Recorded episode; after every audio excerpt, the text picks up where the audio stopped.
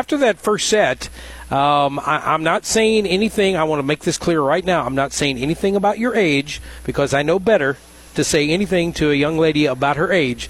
But you probably got a few gray hairs in that first set, didn't you? Oh, they give me gray hairs all the time. you were down 25 9 in that first set. I felt like your team kind of looked confused. They just weren't executing like you wanted to, and they kind of looked like they were looking around at each other like, what are we going to do? And uh, then you came back and won that second set. What happened between those two sets that turned things around for you?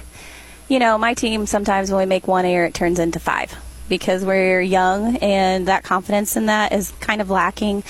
So once they find their groove, then they can really start capitalizing on the, all the things. And I feel like once they find their groove, they start talking more, they get excited, and then good things start to happen. But we have to figure out how to make one mistake and then be able to talk through it and then keep that from happening five times in a row.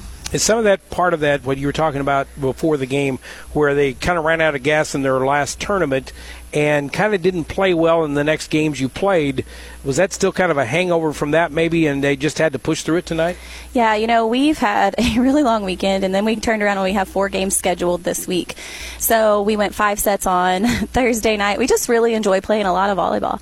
Um, so yeah, I mean, I think physically, mentally, we're, we're a little bit drained tonight, and it really showed in the first set. Uh, I thought in that second set, players like Trinity Boyer and also uh, Hawkins, I think both of those girls really came on in that second set. And, and, for whatever reason, I couldn't remember Dickie's name all night long. It just kept blanking out of my mind. But she had a really good game in that second set, and I think that propelled you into win this game tonight. Yeah, they're key players, and when they struggle, the rest of the team kind of gets in a funk too, and they really started finding the floor, and that was the major difference between the first and the second set. We made way too many hitting errors the first set, and then the fir- the second set we really figured it out and started putting the ball down. And I thought you fought off North County real well in that second set, only to come back in the third set mm-hmm. and watch North County come from behind to win that one. Fourth set, you just did not let them back into the game. When they tried, you wouldn't let them get into it, and you pretty much dominated that fifth set. So I feel like that as the night went along, your girls just kind of took it under control and said, "We've got this." And maybe that's the difference in your confidence level and their confidence level right now. Right, 100%. North County did a great job. They were very scrappy.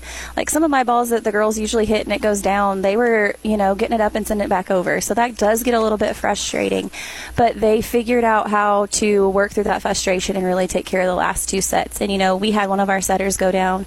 Morgan Randazzo did a great job running a 5 1 after that. And then JC King had to play all the way around, hasn't served a ball all season, and she walked out there and I think got five or six aces right out of the gate.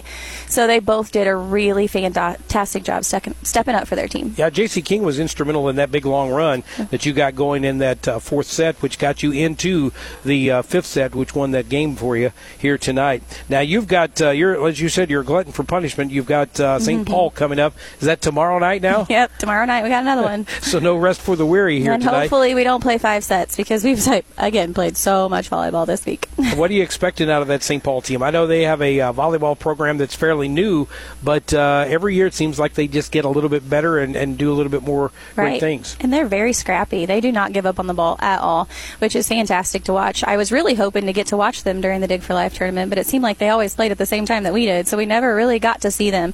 So I'm pretty excited to play them tomorrow.